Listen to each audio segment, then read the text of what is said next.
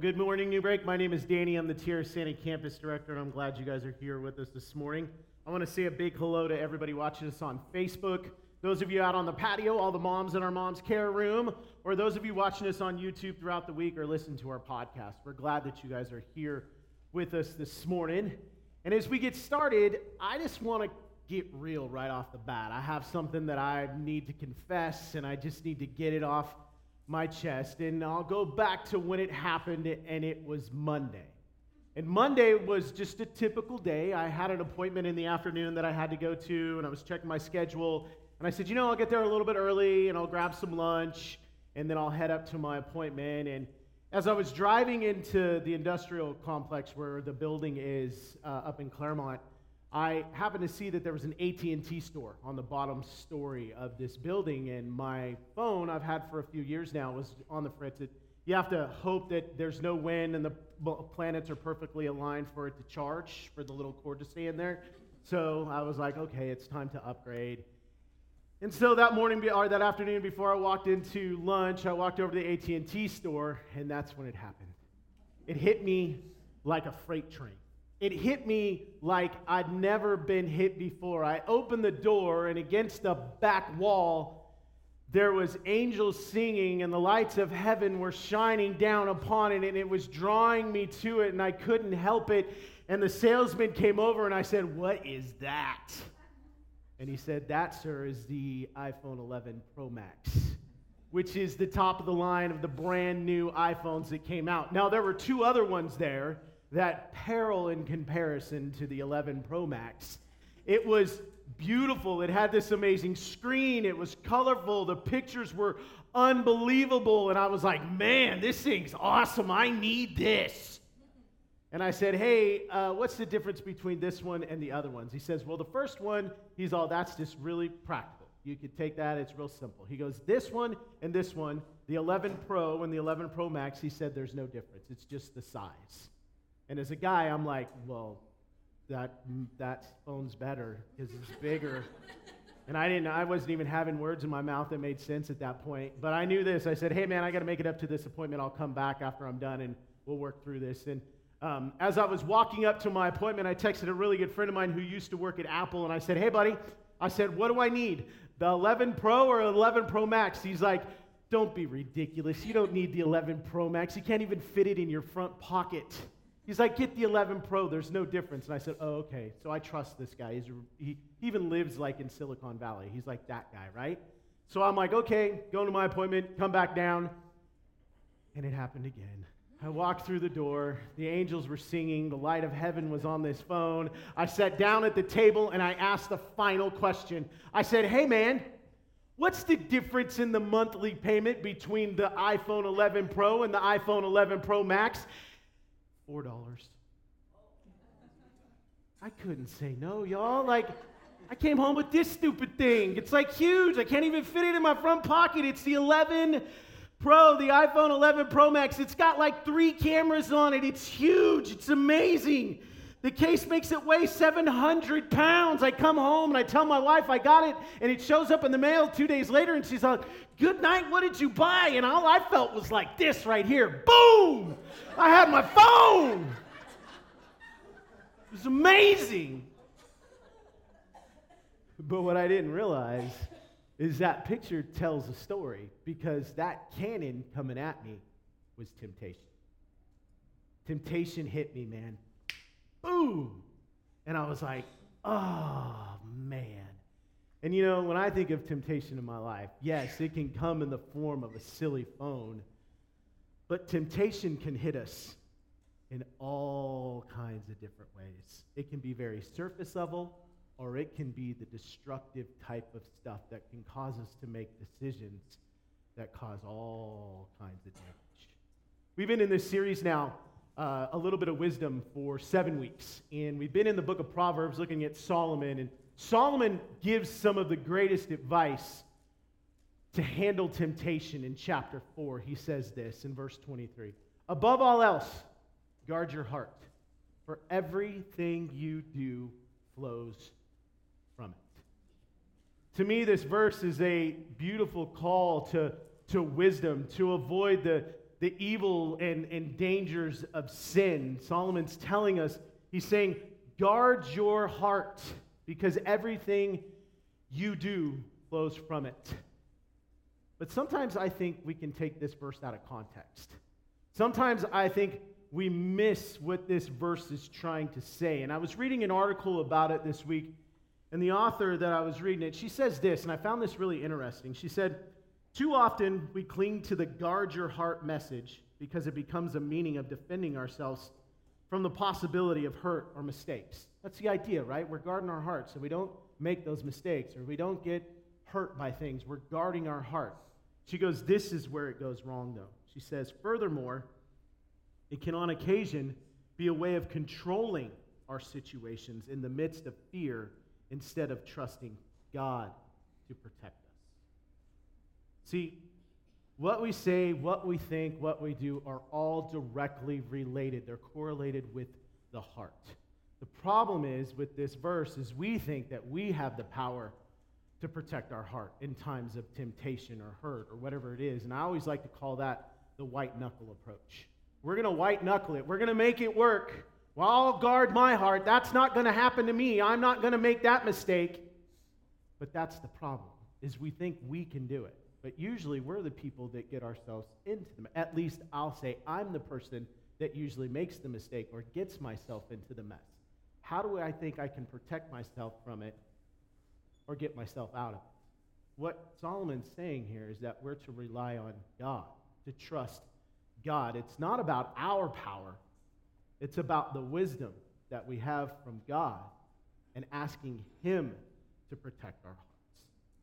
Now, I want to say this right off the bat before we even get started this morning. We're going to be talking about temptation today. In fact, we're going to be looking at a story, what I think to be one of the most well known stories of temptation gone wrong.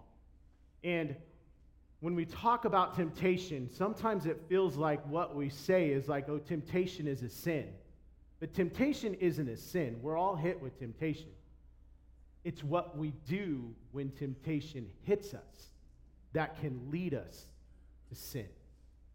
And the question I want to start with this morning is this How do we win our battles against temptation? How do we? We're going to fight this battle on a daily, moment by moment type basis at times. How do we actually win the battle against temptation? I think the first thing we have to do is we have to learn how temptation plays its game. We have to learn how to recognize temptation's playbook. Temptation is always on the move, it's never idle. We just don't simply stumble into temptation. Temptation isn't trying to defend itself from us. No, temptation is always on the move. Temptation teases us with this idea that somehow God is holding something back from us that we deserve. But we have to stop believing that lie or lying to ourselves because it's not that we deserve it, it's that we desire it. We want it. It'll be mine. We start listening to the lies of temptation. It begins to play out its playbook and it begins to trap us into these things. We don't deserve it, we desire it. I want you to turn in your Bibles to 2 Samuel chapter 11. And I love this quote as it sets up the story this morning. Sin, this is from Ignatius, he says, Sin is unwillingness to trust that what God wants for me is, my, is only my deepest happiness. Temptation tells us, no, I want your deepest happiness. But that's not the truth. It's God that wants to give us our deepest happiness. It's a struggle that we battle in because sometimes we think stuff, things, people, whatever it is, is going to satisfy it. But that's not true. It's God. And today, in 2 Samuel chapter 11, we'll start trekking in verse 1. What we see is the story of King David and Bathsheba.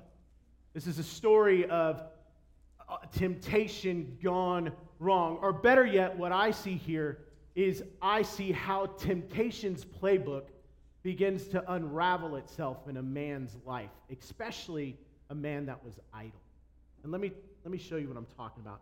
Starting in verse 1 in chapter 11, it says this In the springtime, at the time when kings go off to war, David sent Joab out with the king's men and the whole Israelite army. They destroyed the Ammonites and besieged Rabbah, but David remained in Jerusalem.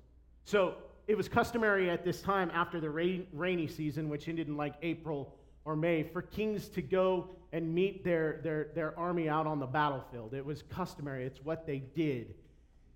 And David, it was that season, David says, No, I'm going to stay home. That to me is like the first sign of trouble. Because what David is doing is he's taking himself off mission.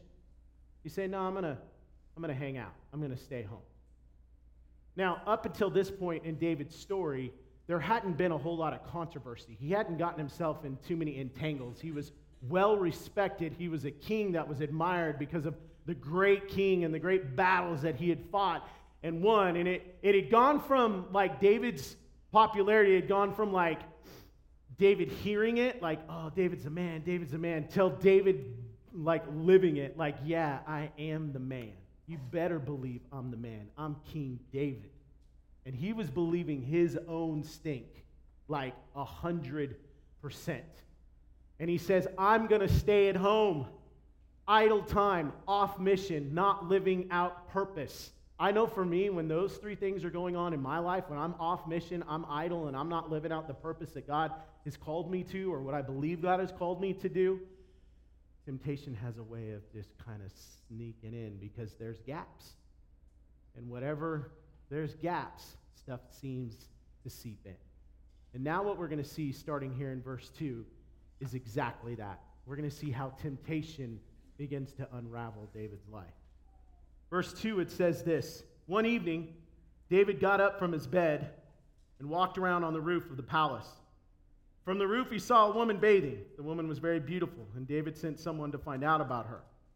Now, the person that went to find out about her was this man, and the man said, She is Bathsheba, the daughter of Eliam, and the wife of Uriah the Hittite. It was very customary at that time to introduce somebody like that. You introduced their family. If they were married, uh, if it was a woman, it was married, you introduced her as with her husband. This is Bathsheba, the, the daughter of Eliam, the, the wife of Uriah, David, one of your greatest soldiers, one of the leaders in your army. And at that point, David should have said, Oh, okay, I'm going to go to bed. The man's reminding David, Hey, bro, no, no. But David's like, Yes, yes. Because David does this now. He hears this, disregards it, and then in verse 4, David sent messengers to get her. David should have went to bed. He should have got that drink of water and just went and laid his head right back down. How many times has temptation done that to you? You're like, hey, and somebody's like, no, and you're like, oh yeah, I'm going to do it.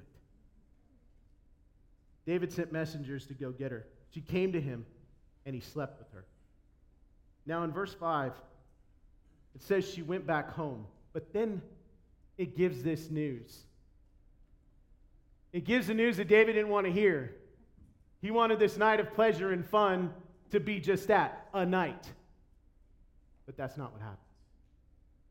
It says that she conceived, and the, de- and the news reached David that she was pregnant. Oh, but I'm the king. I can do whatever I want. You may feel like you're the king or queen and you can do whatever you want, but I'm going to tell you this when you give in to temptation and that sin, it'll come with consequences.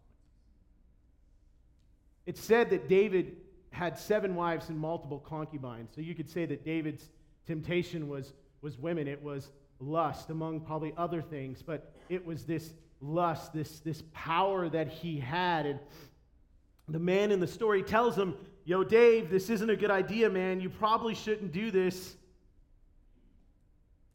But I'll tell you this we are always going to be tempted by the things that we desire the things that we like, the things that we want to possess, those things that we're like, I have to have that. Because the enemy's not going to waste his time tempting us with something that we don't want or desire or like. We can try to convince ourselves, I know I have tons of times, like, oh, I don't need this phone, I don't want this phone. And I'm like, oh, and I'm looking after this phone and I can't get away from it. But it may not be a phone, it may be something else. And you're like, man, what? Here's the deal temptation is always going to come at us. Temptation does not play defense from us, it's always on the move. I can guarantee you this temptation will always play offense, temptation will never play defense in your life. Temptation is never trying to protect your, himself from you or it from you or whatever it is. Temptation is not trying to protect itself. Temptation is always on the move. Temptation is never idle, it's always active. And you and I have to learn its playbook. We have to know how temptation plays the game. We have to know how temptation can show up in our life and where temptation is, where it hides out, where it is. We have to understand that if we're going to begin to win the battle against temptation. And some of the things that temptation does are these right here. Temptation is crafty.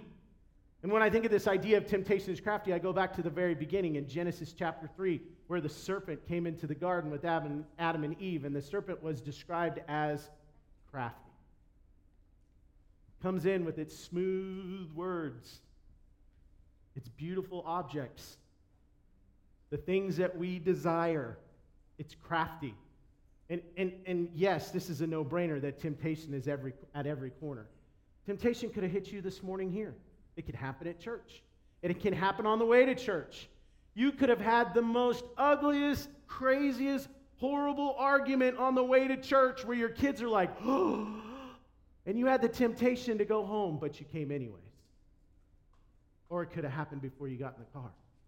I've had those moments where it's like, I'm not going to church. My wife's like, well, you, you probably should. You work there. So. Temptation downplays the effects of sin. It lies to us, it manipulates us, it tells us, oh, it's not that big a deal. Because why? It's built on the fantasy of this idea that it's going to fulfill something with this empty promise. Now, I will say this this little bad boy right here takes some amazing pictures. If you like, if you're a photographer type, man. And I, I don't, I'm not giving up on the empty promise of fulfillment yet on that phone. So we'll talk about that later. But temptation gives us an unrealistic expectation, right? We have these things like, oh, it's just going to do this, or it's going to do that, or it's going to fill that hole that I have, and it never does. Because temptation gives us the unrealistic expectation of unlimited pleasure with zero consequences. What did we see in David's story? A night of pleasure came with the ultimate, ultimate consequence. But here's the biggest lie temptation has a way of convincing us that we might actually deserve to have what we want. But it's like I said, we don't deserve it, we desire it. We don't deserve it. We may think we do. We may try to convince ourselves that we do, but it's not that we deserve it, it's that we desire.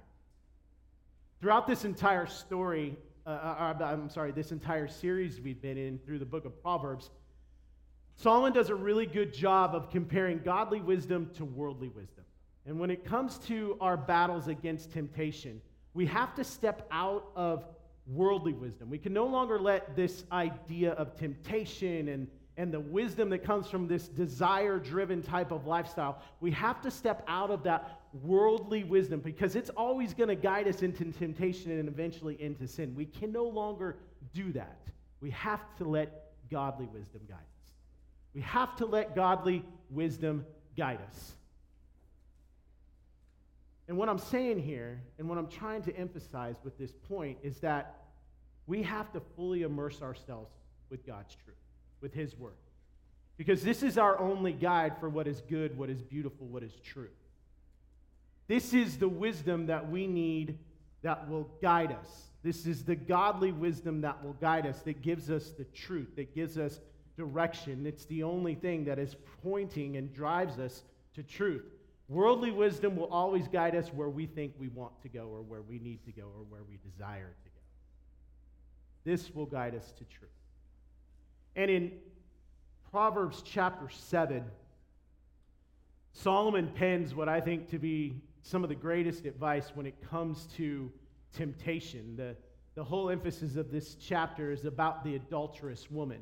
And you can change out the adulterous woman for whatever temptation you're struggling with or dealing with or what you have struggled with and fallen into, whatever it is. But Solomon gives this advice in Proverbs chapter 7 that to me really rings out the beginning of establishing a battle plan against temptation.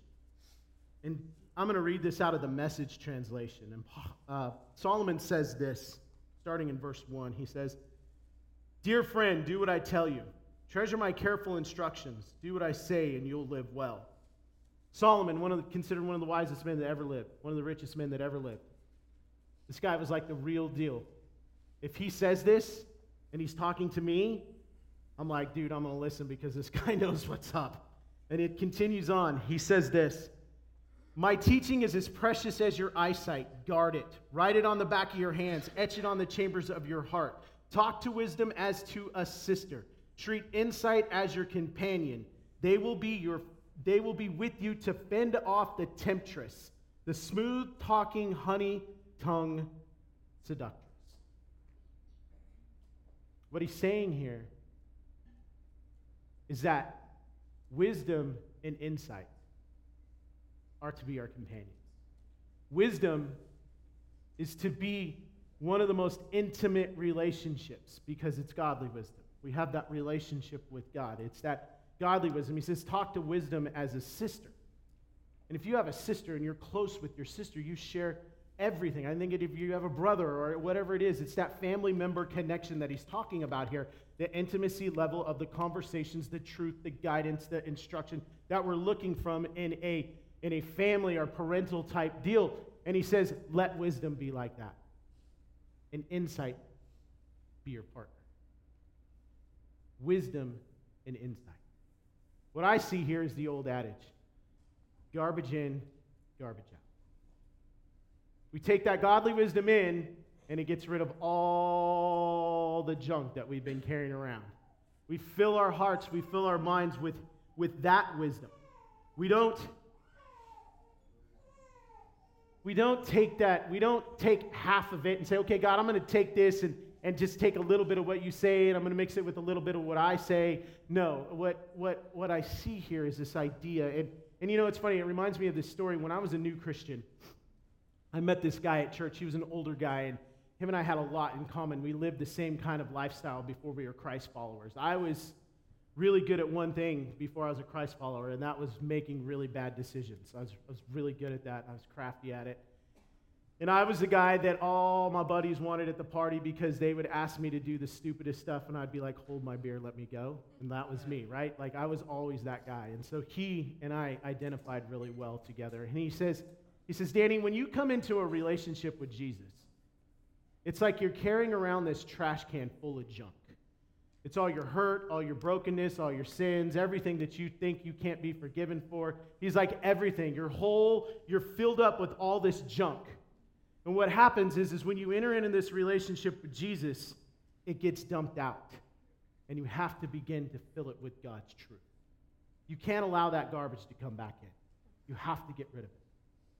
He says it's garbage in, garbage, garbage out, but more word in. We take his truth, his wisdom in, and all those words and lies out.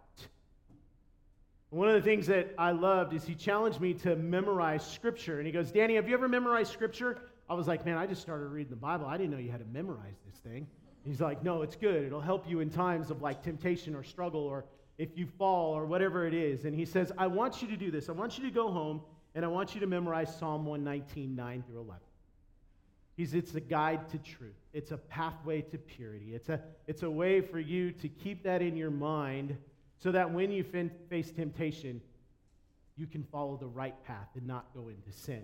Psalm 119, 9 through 11 says this How can a young person, how can a person stay on the path? By living according to your word. I seek you with all my heart. Do not let me stray from your commands. I have hidden your word in my heart that I might not sin against you. And I was like, man, that, that was awesome, man. Where did you get that? And he goes, well, the Bible, Danny. I just told you to memorize it. I was like, whoa, this guy's so smart. And he goes, I'm not smart. I just listen to the wisdom of others. And that's probably some of the greatest advice that we could have because there are people in this room today that you know that have been Christ followers for longer than you have, that have experience, that have strength, that have hope, that have gone through that temptation and either have said no or have fallen into it and know the consequences that come from it. See, we have to get rid of that garbage and we have to begin to listen to other wisdom, not only from the Bible, but from those, us, from those around us, the people that know. We have to lean in.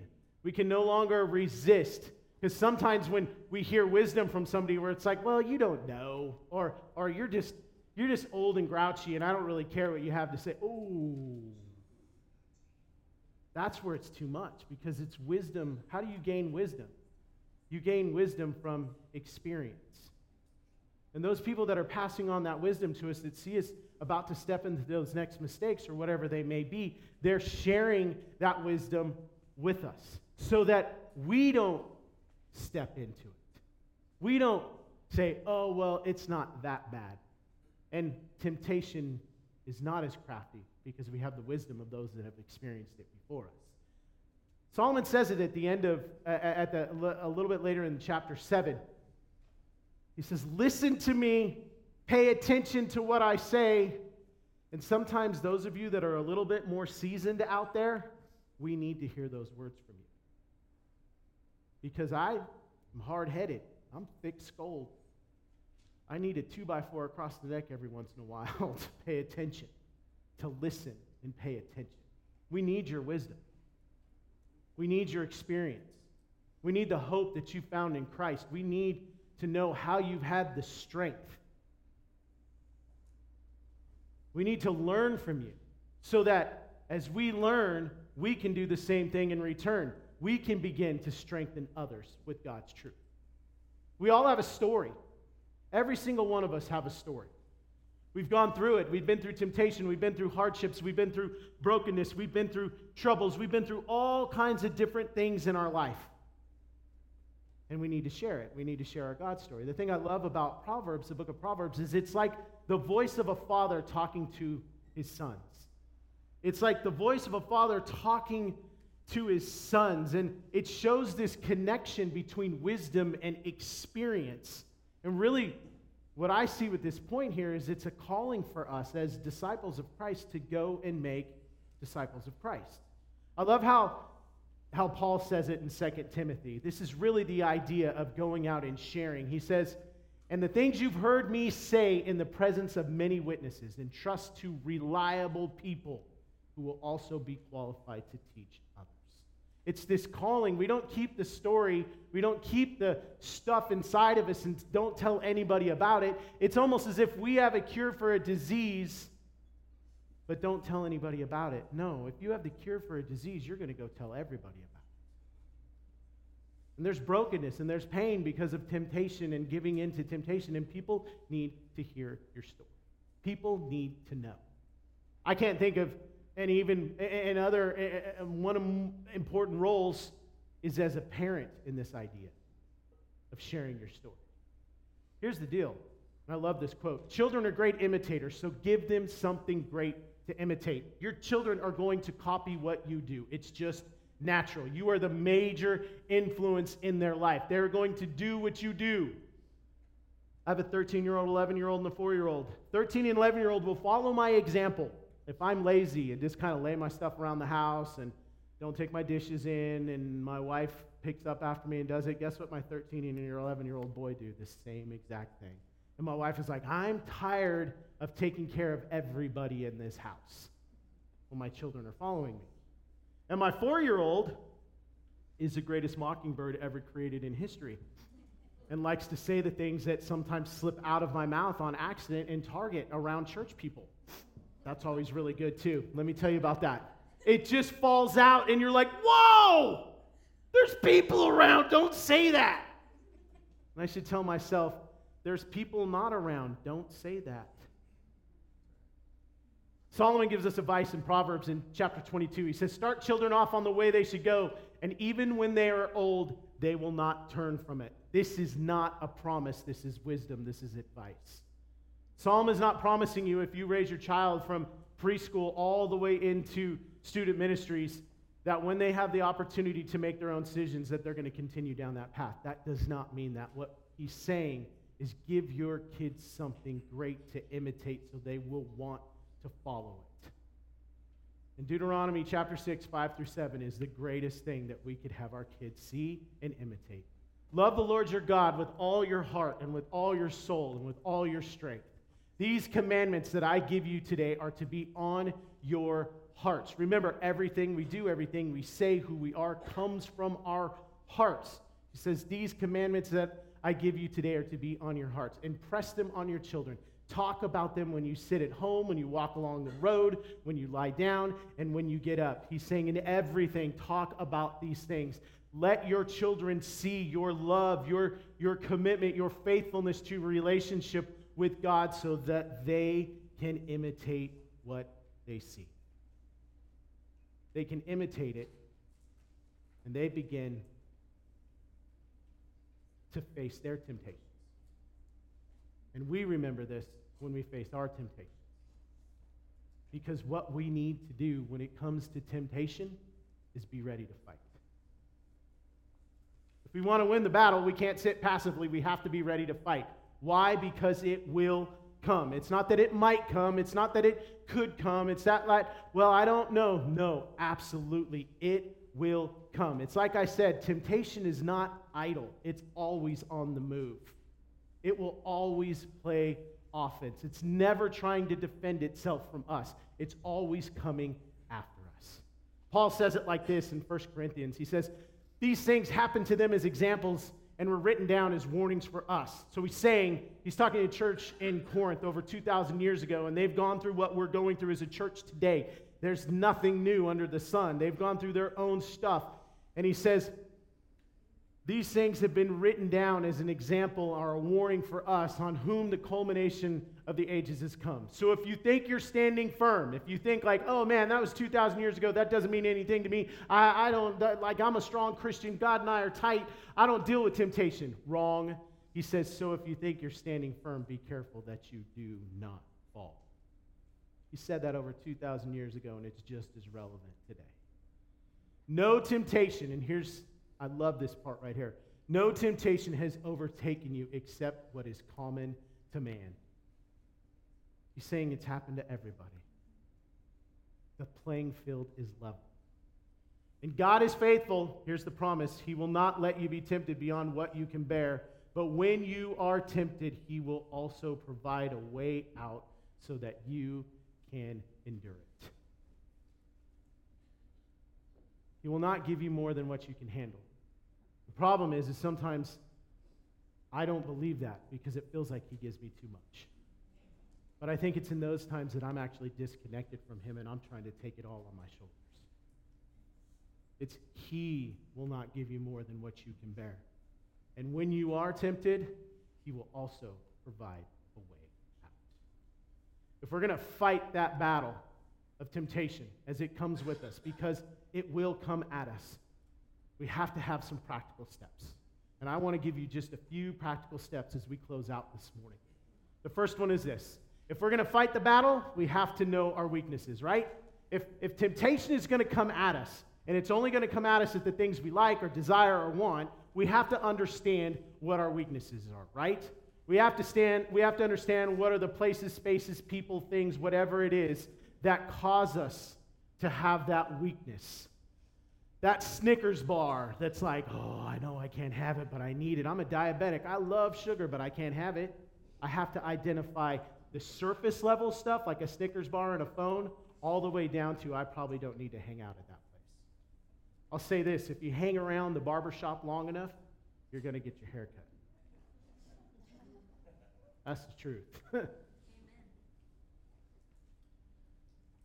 when it comes to this idea of weakness, though, there's one word that I can't help but get away from, and it's compromise. Because the basic meaning of compromise means that something has been weakened. And every single one of us on a daily basis are faced with, with different types of compromises of moral, ethical, integrity, character, whatever it is. There's these compromises that we have to make. And the thing before we make that compromise, we have to ask ourselves is it worth it? Because a thousand little compromises made will just leave you compromised. Compromise isn't a joke. I, I, I, heard compromise described like this it's, it's the gap between who you are right now and who God calls you to be. That's compromise. We have to identify our weaknesses and we have to begin to set up boundaries. If we're weakened, if we know our weaknesses, we have to begin to set up strong boundaries to protect ourselves from those weaknesses. We have to set up boundaries to avoid halt. Hungry, angry, lonely, tired. And you could even add boredom in there. I think David was a little bit bored, up at night, maybe hungry, definitely lonely, tired, could be. I don't know if he was angry. He was angry eventually. But you look at all those things, and I know in my own life, when you mix any of those things together, temptation is about to take me out. If I get hangry, hungry, and angry, watch out. I'm not a nice person to be around. If I'm lonely and tired, man, I'm not a good person to be around. If I'm angry, if you get me to the point of anger where I'm actually really angry, man, I'm like, I don't, I don't do angry really well. I don't know anybody that does angry well, but I don't really do angry well because I don't get angry. I just don't. It's not something that I can get mad, but anger, something to me, is a whole nother level. I have to, we have to identify those weaknesses, build those boundaries, know when we're getting to those points where we need to say, stop, halt. And then we need people in our life to call us out that know us. Those authentic relationships. We have to find the strength in authentic relationships. Because we can identify the weaknesses, we can begin to set boundaries, but we need those truth tellers in our lives. We need those 2 a.m. friends that we can pick up the thousand pound phone and give them a call and say, Well, what am I talking about? We text, right? No, I'm just kidding. Pick up the phone and give them a call and say, Hey, I'm, I'm struggling. Temptation has got me whooped. I, I need help. And they're there and they can give us the strength that we need. They can pray for us. They could even show up if we're at a place that we know we're not supposed to be. They can come there and be with us. We have to identify the weaknesses. We have to set the boundaries. We have to have those truth tellers in our life. Because sometimes we can believe that my struggles, my temptations, nobody would understand. And if they really did, they wouldn't want to have anything with, to do with me, anyways. And we begin to believe that lie. But what did Paul say? He said, No temptation is overtaking you except what is common to mankind. Not to you, not to a person, not to a church. He says, What is common to mankind, his entire creation. There is no temptation, there is no sin, there is no struggle that somebody else doesn't have. We are not that unique. In our giftings and our makeup, yes, but when it comes to temptation, it's not that small. It's not that. We've all struggled with stuff that each one of us know about, that have been there. We need authentic relationships because there are people that are gone through it that we can gain the wisdom from, and there's people going through it that we can share our wisdom with. And the last thing we need to do is we identify those weaknesses, we set up those boundaries, we have those people in life. And this is probably the most important. It's not necessarily the last, it's the most important step is ask God. Ask God to show you the way out. Paul says it, and God is faithful. He will not lead, let you be tempted beyond what you can be, bear. And here it is. Here's the promise. But when you are tempted, he will also provide a way out so that you can endure it. We can't get lost in the motto that I'm going to just white knuckle protect my heart today. I'm the one that can get myself through this. I've done this before, I can do it again. Yeah, you've done it before and landed yourself in the ditch, and here you find yourself on your back again. Temptation has come and it's hit me like a brick. And it's tough. Because temptation can come in so many different forms. Temptation can come in the form of an addiction, of a hurt, a habit, a hangup. And I'll say one thing one of the, you might be asking, God, help me, help me get out of this. And He's been telling you, you need to go to Celebrate Recovery, which is on Thursday nights at 7 o'clock.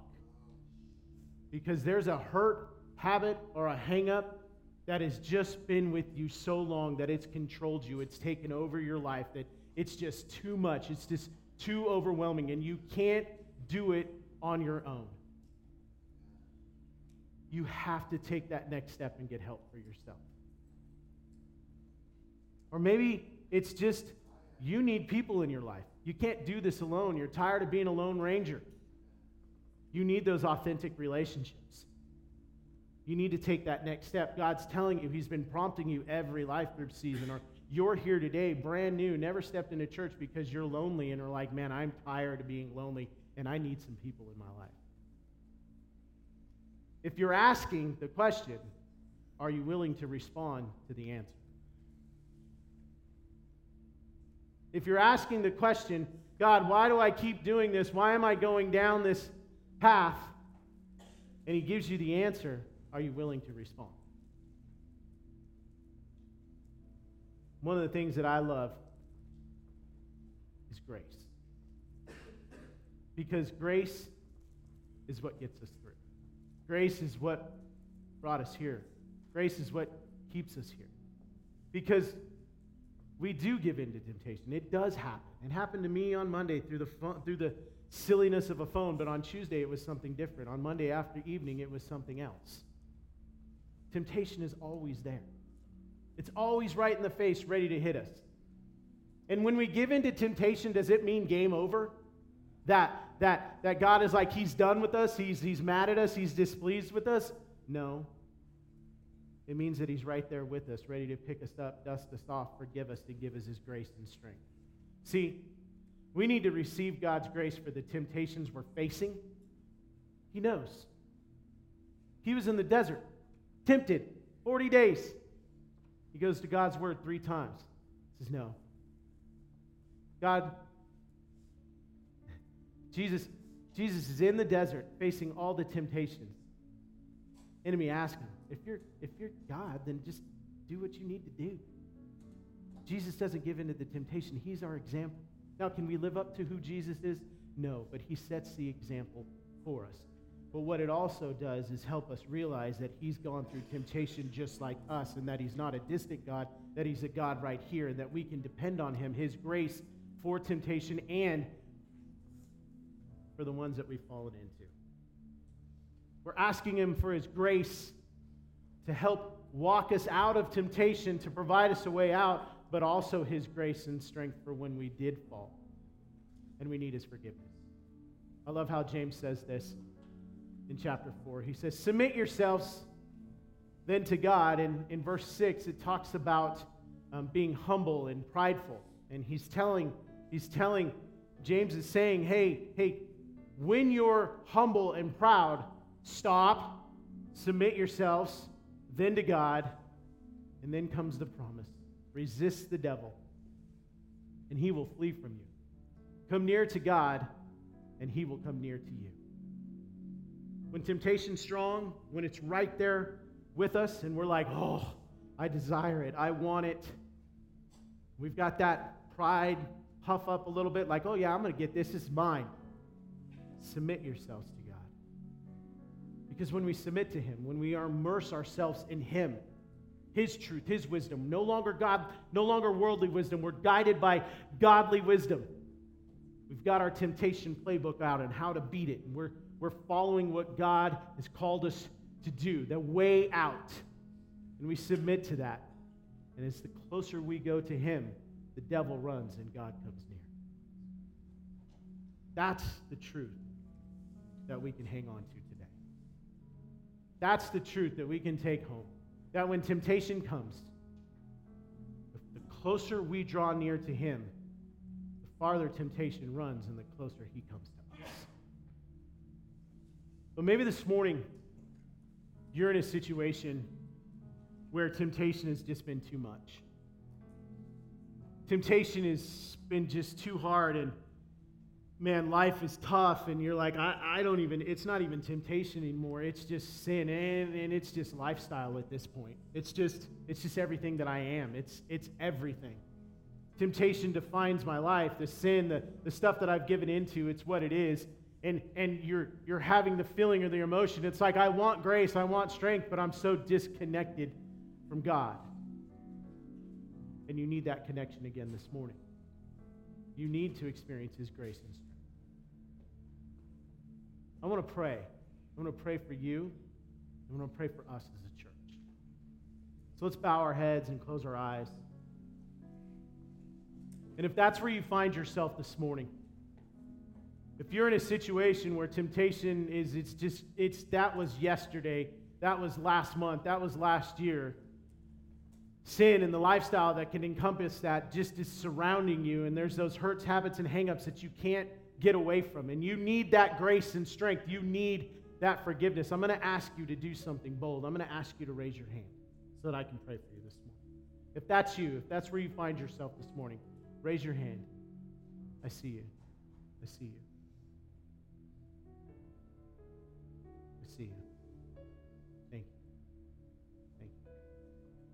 Put your hands down. So let's pray. God, I pray for everyone that's in here this morning. That the hurts, habits, and hangups have just been too much.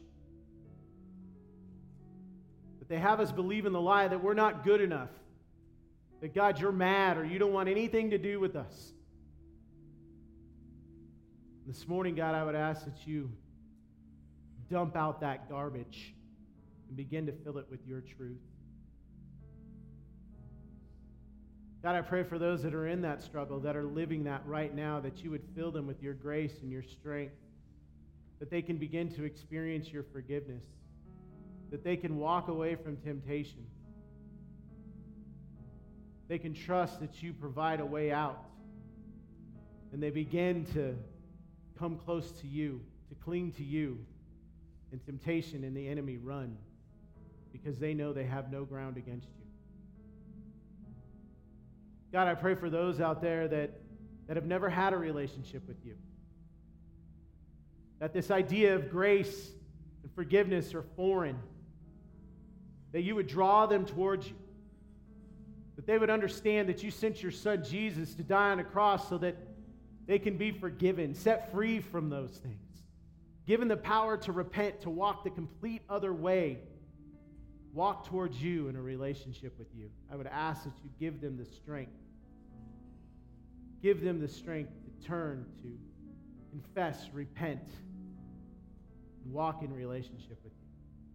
And my God, and God, my, my prayer is for us as the church that in times of temptation, when it does come, when we walk out the door this morning and face the world and temptation comes at us, that God, you give us the grace, you give us the strength, and you give us the reminder that you will always provide a way out. So, Father, we love you and we praise you. We pray this all in your Son's glorious name. Amen.